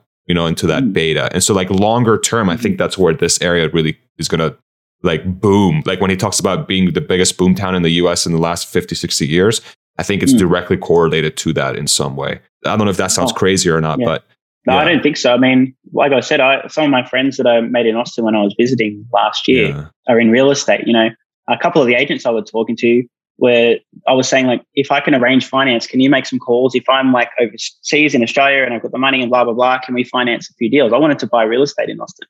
Yeah. When was I there? Like March, February, February this year, March Mm. and April. Uh, really desperately wanted to buy a couple of houses, just the median type of house there. You know, 350, 400k somewhere around there. Just have a Mm. handful of those, decent cash flow, and just sit on them for the next 20 years, maybe 30. Whew. Oh, Uh, yeah. The numbers are pretty good, but um, I couldn't do that without buying directly with cash. So I had Gotcha. to buy Tesla stock instead. But uh, yeah, it's going to be a, a serious boom town, I think. So yeah. yeah, maybe Yeah, buy I- your neighbors if you got the opportunity. Yeah, right. yeah, for real. Um, what up? So you know, we talked about sort of your energy levels outside of um, outside of making videos, but do you still have time for hobbies? Like, what what does what does your sort of life look like outside of videos? Like, do you have hobbies? Like, what do you do, what do you like to do for fun? What does Steven like to do for fun? Yeah. Well, honestly, making videos is fun for me. So Sure. I don't need a ton of recreation outside of that. I mean, every day I'm usually outside getting some air, exercise for a walk. I kind of, a very sort of, you might not know this, but a very spiritual, not religious, but a very spiritual person as well. I Okay. spent a ton of time in my 20s meditating. I've been on retreat. You know, I took incalculable amounts of psychedelics, which also helped on that um, journey. Okay. And so I like to spend time, sort of an hour plus a day outside, just really being mindful and present of what's going on. It's kind of like a almost like an open-eyed meditation practice, bit of exercise Mm. and vitamin D along the way. Um, I catch up with friends pretty regularly as well. Regularly for me, based on my energy level, a couple of times a week. Uh, Okay. You know, never more, more than a few hours. Um, and I had family actually uh, before we spoke and organising this interview. I had family. I sort of flew them up so we could hang out for a couple of weeks. Uh, Mm. They've just gone back home as well, but um, you know, it was awesome to hang out with those guys as well. So I've got a younger stepbrother and sister. Had a great time with. But it's pretty standard stuff at the moment. My days are oriented around making videos and I hang out with friends and family where I can and look after my health. Um, I have an unconventional dating life as well, but I won't go into that into too much detail. Other than uh, I tend to date non-exclusively, so um, yeah. But that, Okay. that's women are a very low priority. It's always video uh, centric and stuff. So Yeah. Gotcha. Awesome. Awesome. Mm. Yeah, that, that spiritual stuff is, you know, my wife has, you know, I've been thinking about that more lately as I've sort of got more time. And like my wife's Mhm. somebody that I really look to that that has really started is she's way more spiritual than I am. And like previously Mhm. I would be like, you know, I would be have this stupid mentality like, oh, blah, blah, blah. You're just, you know, woo woo, blah, blah, blah. It's something Mhm. or other. Mhm. But like she's I used to be really, like that too. Right. But that like was me she, to a T, man. Yeah. so what changed? Like I, I'm curious, like what changed? What, what was the thing Um, that made you think I- about it? acid. Okay, all right, it. okay, I, it, I, I discovered a a way of being and feeling and some insights. And I was like, oh, I didn't know that this door existed, let alone that I could sort of walk through. So that opened up the entire world of spirituality to me. And again, I want to be really clear. I'm not talking anything to do with religion. Right. No pseudoscience. Um, just a sense of, um, I don't know, connectedness and love for all things, this kind of woo woo sounding stuff. But there's actually something very serious and very valuable there as well. And I was very dismissive of meditation. And it was, I was like, what is that crap? It's for hippies. But Yeah. then I take acid and my mind is expanded. I'm like, oh, okay, I didn't realize that there was actually something there. Um, so yeah, oh, there was a time. There was a time in my 20s where I was like seriously considering basically just sitting in a cave for the next 10 years Okay, and just meditating for 14, 16 hours a day, like a serious consideration. wow, But the reason I didn't end up going down this path is I'm like, how am I supposed to positively impact people if I'm in a fucking cave? Mm, Like there was a lot to explore there, and if I could clone myself, I would literally go down that path as well. So, wow. So yeah. so you really you were really taking it. You wanted to take it as far as you could based on you know at that time. It's you were really taking it. Yeah. You were re- ready to commit your entire life to it. Essentially, that's how big of an impact. Yeah. Well, the the amount yeah. of insight and and just contentment and well-being I was discovering by deepening my meditation practice was just in, it's incredible. I literally could have mm. sat in a cave. Like if you locked me in solitary confinement for the rest of my life, if you did it today, I'd be fine. Most wow. people would not. Psychologically, they would they would struggle very quickly. But I'd just be meditating like all day, every day, and just having a great time. Wow. So, but yeah, obviously, if I'm doing that in a cave, I can't really be having a positive impact on other people. So, right, I have to pass on that. I wonder, like, how much you know because one of the things I struggle with is devices sometimes, like screens. You know, this is something my mom, my, my, my mom, my mom used to yell at me about this, but my wife as well. You know, get off the freaking phone. You know, you're on Twitter too long. Yeah, right, right. I love you, baby. um, yeah, it's um, um, she's gonna freaking tear me to shreds for that one. I already know. I want to leave it in just anyway. Fuck it.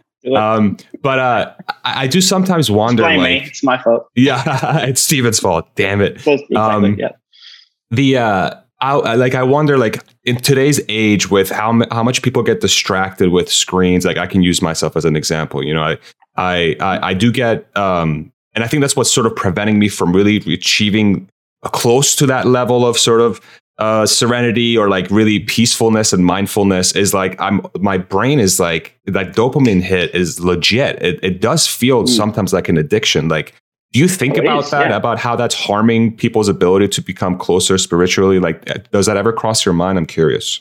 I haven't thought about it through the lens of uh, preventing people becoming more spiritual, but makes total sense. Um, so yeah. I, it's some some stuff that's quite useful and relevant to the conversation. I have my phone on do not disturb 24 hours a day. I have for the last four years.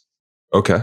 Uh, I have no notifications set on anything. People all the time on my videos are like, bro, doesn't anyone message you on Twitter? Because it's always like empty. Like I, I, basically don't get notifications from any social media at all.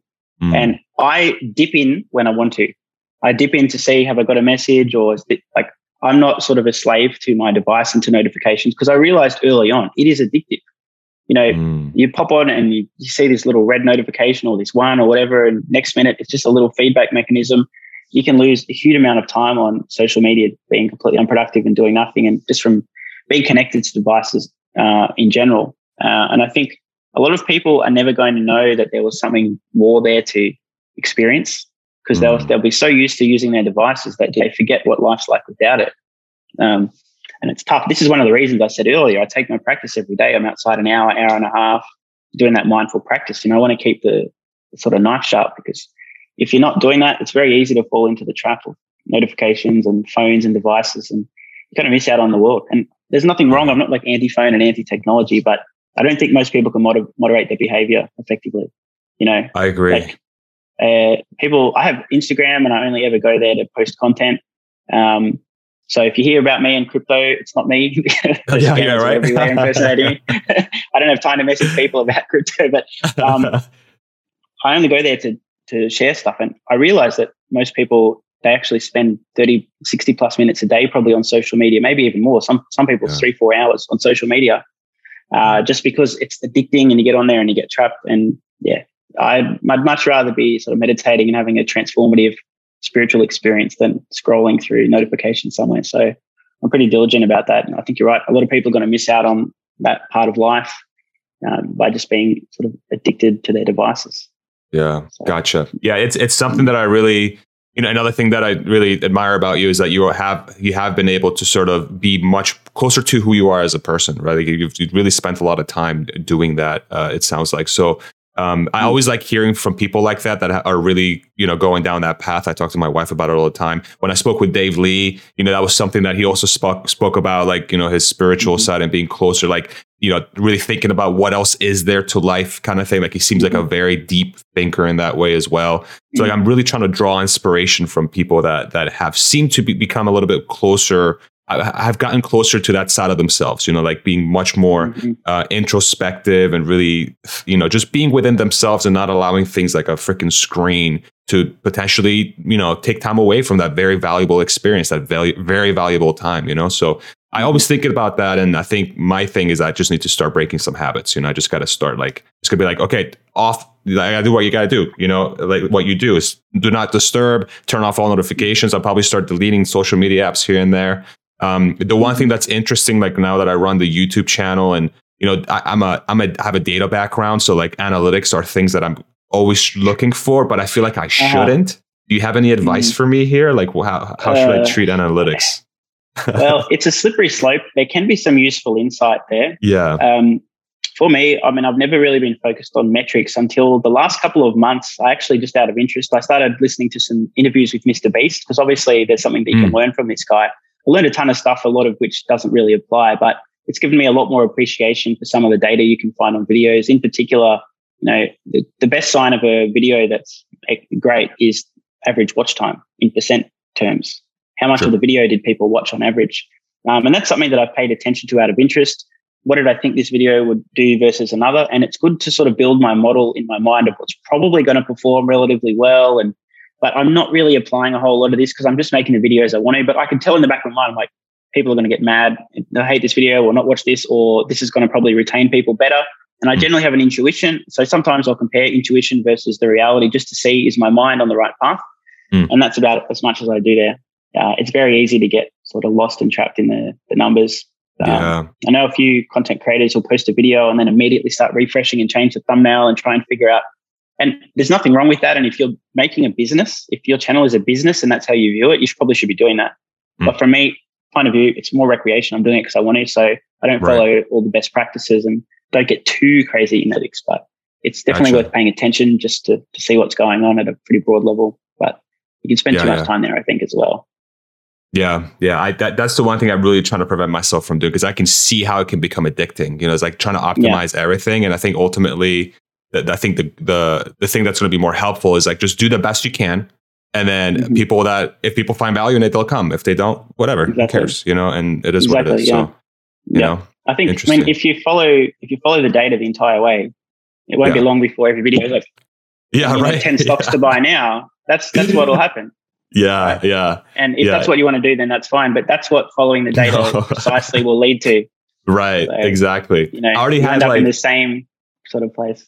Yeah, I had folks already like you know trying to give me advice. You know, in the comments, they're like, "Please don't turn into this clickbait guy." You know, you're uh-huh, tight. Like, uh-huh. please. And yeah. what's always so fascinating, I'm like, I, I just it, it means a lot to me that people care so much that I, that they want me to be um, as honest as possible with my content without trying to deceive them in some way that they should click on mm-hmm. something. So I, I really appreciate that, but at the same time, I'm like, holy shit! Then I got, and then, and then I start putting pressure on myself. You better not make a thumbnail that's going to piss people off, you know. So it's like it's like this thing now. But um, uh, it's so it's a blessing uh, in a way, you know. It's a blessing because it's I'm so lucky to be able to do this, you know, as a as a hobby. You know, so I, I, mm-hmm. I didn't mean to cut you off there, Steven. I, I think you were going to. No, no, it's fine. Okay. I think I was okay. done. Yeah. Okay. Um, uh, I got you for a couple more minutes here, Steven. I want to ask you a couple uh, oh, yeah. more fun fun questions here. Okay. Um, mm-hmm. So you've really like happiness is something that I that I you know try to ask my guests, but it does seem like you've you've really discovered um, um, you've discovered happiness, and you seem like you've you've you know yourself well enough to know what that path looks like. Is that an accurate mm-hmm. assessment? Like, do you feel like you have found happiness, and and how do you think about being happy? Mm, yeah, I've actually spent a lot of time thinking about happiness. I mean, it was the first major problem I wanted to solve before the money problem. So I was, I was thinking in the past, you know, when I was really young, like 20 or something like that, maybe 19, um, you know, what's the most important things to focus on in life? Now I'm a young man, I've got my career ahead of me. And I realized that happiness was number one, health was number two, money was number three, and then impact, you know, doing something once you've got enough money was the sort of fourth thing. That's where I wanted yeah. to focus. Um, I'd rather be unhealthy and happy than sort of, you know, um, healthy and unhappy. So for me, happiness has been something that I've been sort of working toward, like hacking and understanding and optimizing for the last, call it 20 years, give or take. Mm. Psychedelics are part of the story, uh, meditation, uh, many other things as well. And I think what I've learned over time is that for somebody with my personality traits and my, like if you're familiar with the terms masculine and feminine, not referring to men and women, but just the kind of traits that come along, like masculine, like decisive, leader, getting stuff done, breaking through barriers, growing in the face of challenge. You know, feminine, more nurturing, colorful, variety, um, just very, very different sorts of traits. And I most people have a mix of masculine and feminine. Most guys are a bit more masculine, most women are a bit more feminine, but sometimes it's uh, there's variation. I'm like just at the absolute far end of the scale on masculine traits. Okay. so for me to be happy is actually extremely simple, and for any guys who are the same, have a very sort of very masculine traits. Um, for me and most guys that are like that, you just need a really compelling mission, and that's it. Everything else doesn't matter. I mean, it's useful, but if you are just all in focused on a mission that really matters, if you accomplish it and you're really focused on that, you solve mm. the happiness problem as a guy. Um, now, obviously, you can't let your health go too bad in this country, but that's the thing to be focused on. Um, and I think a lot of guys uh, are too scared to really focus on having a meaningful mission and purpose because they're working a job like, oh, what if I quit? I can't provide for my family or this, that, and the other. Um, and I think that that's probably one of the biggest things that a lot of guys do uh, wrong in life in terms of happiness is they're not on their mission. They're just working a job. They're somebody else's bitch. They're doing something they don't like. They're just trying to provide for the family. And this is the kind of people living their lives of quiet desperation. You know, you don't really hear from these guys. They're not complaining like, hey, how you going? Yeah, good. Everything how's work? Yeah, it's fine. But it really, they're like, at the end of the day, they don't go to bed at night thinking I did something meaningful that was in line with my purpose and I'm realizing my potential. So very simple for me. Um, yeah, the way to solve that mission is kind of something that's taken a while to figure out. You know, I was in the finance business and I thought that would be it, but that wasn't sustainable because of my energy levels. Um, yeah. But it's really simple. Be mission focused and be on a really compelling mission. And um, obviously, everyone's you know um, has different physiology. So the mood's kind of like weather. Some people are going to have a little bit, few more cloudy, rainy days, and others not so much. And I've never really been somebody that sort of had poor moods in general. Um, but yeah, the solution was pretty simple for me. Just find a clear, compelling mission and purpose and just relentlessly pursue that. Um, and everything else is secondary. It's, it's working out pretty well. So it's a little bit harder, I think, for people that aren't so singular in their focus and their traits. But right. it's like this angular carrot in front of me and I'm good. So carrot's a mission. I'm just going to keep running. Um, yeah, but I think I think that discovery process of knowing that's who you are as a person, I think there's a lot of work that went into that too. So like even though you know, even though the the outcome might be simple in a way, uh, mm. it, really the work that you did to get to that conclusion was grueling. I'm sure in a way, or like oh, it was long. Oh, you sure. know. Yeah, I mean, yeah. I've spent like a good two decades, and I've done you know courses, books, seminars, you name it. I mean, I've read hundreds of books, mostly on personal development and growth. And I've gone to Tony Robbins seminars. Shout out to Tony. Got some really useful stuff, even though he's kind, kind of insane. um, I spent time thinking about my traits, my values, what I want. Like I've, I've gone through this process, spent hundreds, if not thousands of hours probably on this, this challenge. Wow. But what it, where it's led me to is a very clear understanding of who I am and what I need to be happy. So I'm That's just implementing. Awesome, you know, inspiring stuff. It really is. That's that's freaking great. Um, so five five years from now, 2027, have you thought about who you who you're going to be? Like, uh, what's what you know? Have you laid out a plan for for your goals that far in advance, or how much detail is there in that in that five year plan, if it even exists? I'm curious to hear. I, I do have five year goals and ten okay. and a bit beyond that. Um, I'm usually a lot clearer on the short term goals, sort of next three, six, 12 months. And then the next few years, it's a little bit gray. I've got kind of some general ideas. So I've got goals in terms of income and finances and stuff, but the truth is it's basically going to be the same as it is today. I've got in hmm. my mind that I'm kind of going to be focused at least until I'm 40. I'm 36 now, at least until I'm 40, just all in focused on the channel. Maybe around 45 to 55, I'm now considering the possibility of family. It's a long story, uh, but I'm not in a rush to have a family. I think that's a mistake a lot of guys make as well. Not not all guys, of course. But mm. no, there's a lot of guys I think that feel obliged by society just to get into family and have the kids and work hard. And that's a great path to unhappiness over time if you haven't worked on yourself enough before getting to that point, because mm. you lose a lot of time and the freedom to think about purpose and mission and these kind of things. Mm. Um, so the only real change I think between now and the next five years, maybe, maybe an exclusive relationship, but probably not, not in a rush there. I think I've got between 45 to 55 uh, to make okay. that happen. And as I've said, I think generally speaking, guys over time tend to accrue value to most women. You know, they're better providers, they're more competent, more established in their careers. So, uh, unlike women who have sort of the biological clock, uh, I think guys can take a bit more time. So, that's definitely a goal in the longer term. But five years, it's probably just going to be the same shit, making videos about Tesla every single day uh, and swearing too much. Okay. I like that. So that's great. yeah. I can't wait to see it. That's awesome. All right. Thank you. Thank you for that, for that honest answer.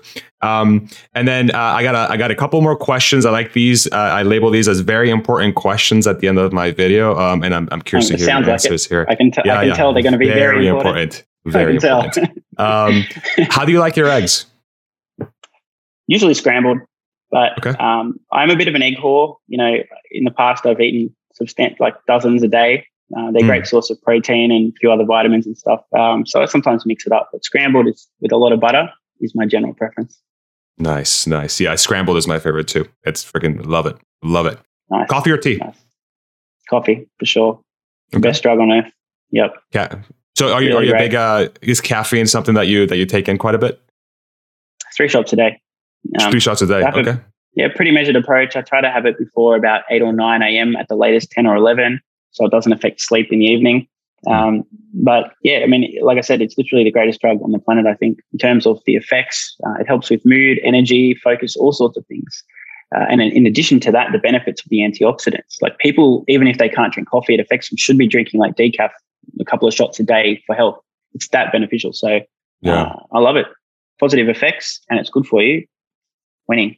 Yeah, yeah, for sure. I I started drinking decaf for that same exact reason. My I started developing some pretty severe anxiety from caffeine. So like I had a yeah, panic caffeine attack. can exacerbate that big time. Yeah. Really. It was rough. And it's, I actually, I've been meaning to make a video about this at some point because I, I, fought with anxiety for a little bit there in my life. And I, I discovered mm-hmm. that drinking coffee was like, it was making it so it much worse. Oh my God. Mm-hmm. But I missed oh, the, yeah. I missed the taste and I knew there was some health benefits to it. So I switched mm-hmm. over to the decaf and it's like, I get the best of both worlds. I don't collapse from an anxiety attack and I get to drink mm-hmm. something I like, you know? So it's like, yeah, I found that beautiful, uh, uh, exactly winning. It mm-hmm. feels like winning. um, is everything predetermined or do we have free will? Um, I think free will is illusory, but I'm, I don't think that everything's predetermined. I just don't think that human beings are actually uh, the one operating the vehicle. There's a ton of um, science and studies that have been done coming at, at this from various angles, but uh, it's been about 10 years or so since I uh, realized that yeah, free will is an illusion. It's a convincing illusion and it doesn't really change things, but um, yeah, it seems like the evidence of free will being illusory is overwhelming.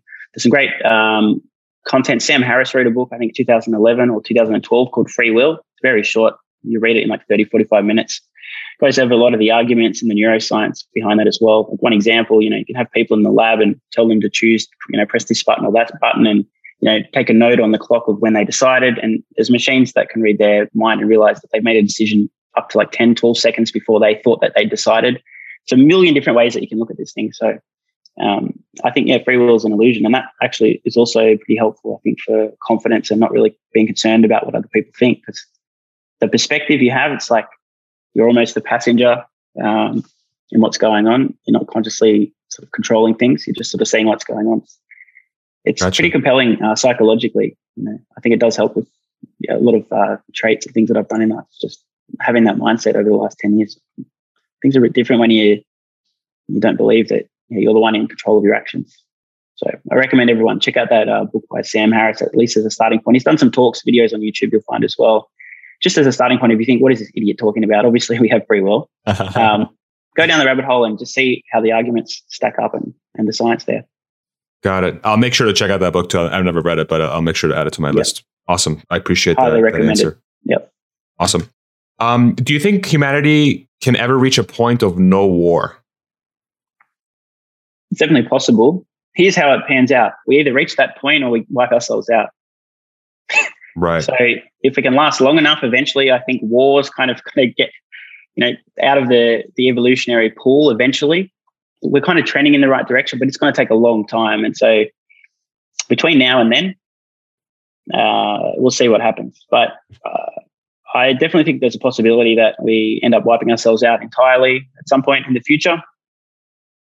And if that doesn't happen, almost by default, that means that we're still around. If we can survive long enough into the future, I don't think that's going to be common. It's just at the moment, you know, we have we're in a society that's a few thousand, a few hundred years old, depending on how you're viewing it, versus hardware that's like a quarter of a million years old. Right. So the, the hardware needs to catch up.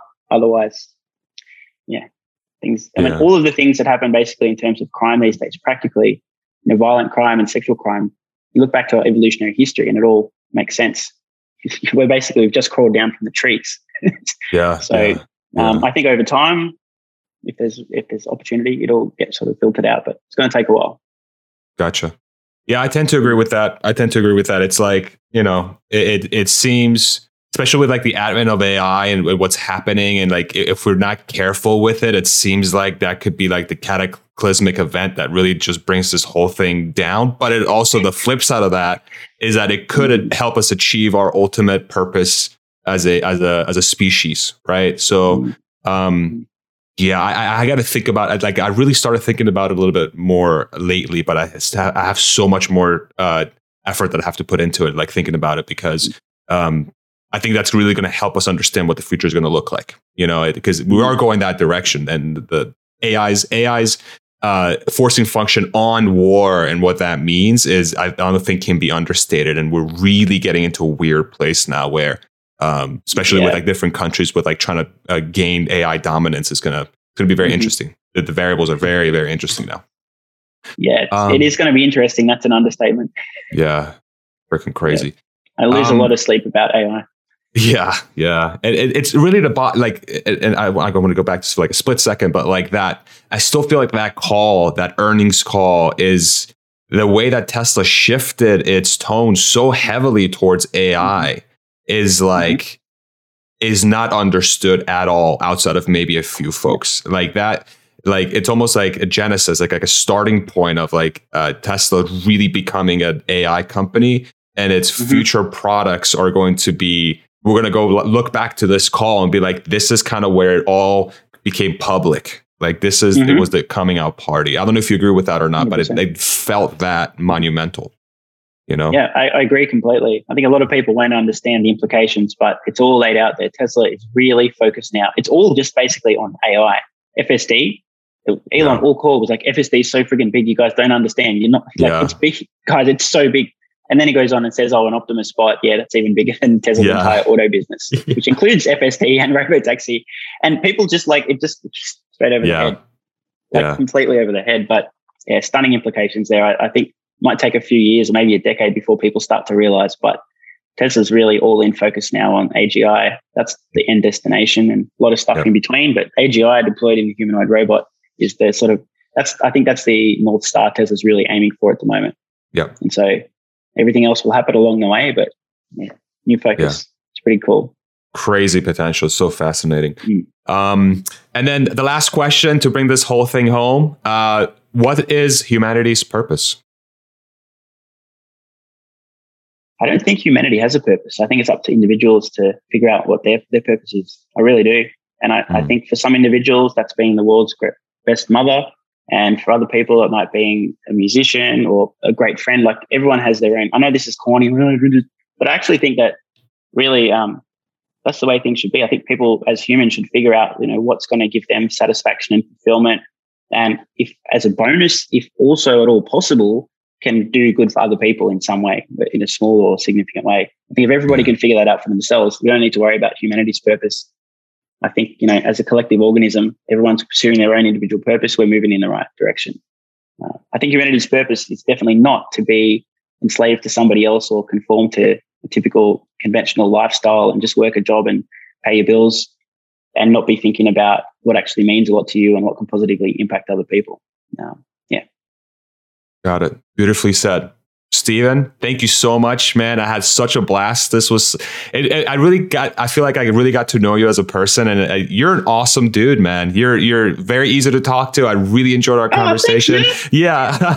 uh, but I, I really enjoy the fact it really, it really, it really does come across that you've spent a lot of time thinking about things, you know, and I, and I really enjoy sort of learning from those people. And I, and I just really want to thank you for you taking the time. And I, you know, you've, you've sort of described about how this is going to be especially taxing for you from an energy level. Like I can't, I, am so appreciative of your time. I really am. And, you know, I feel like I've learned a lot uh, just talking to you and it, you've inspired me in, in, more ways that you could probably understand, to be completely honest, because I, I, I, do, I find a certain energy from you that I really enjoy, you know, and, and the fact that I got to sit down to get get to know you a little bit better, get to talk to you has been uh, super fun for me. And I consider myself very lucky. So I just want to say thank you so much, man, for taking the time. If you're ever in Austin, please let me know. Let me make you a brisket, oh, sure. bro. I'll freaking make you a yeah, brisket. Right. It's going to be delicious. I lived on brisket in Austin. I lived, I literally lived on Hell Uber yeah. Eats every day brisket. So that's awesome. Yeah, I'll take yeah. you up on that for sure. Perfect. Yep. We'll share over a beer, man. And yeah, uh, uh, if you're ever in town, please, please let me know. I would love to meet you in person as well.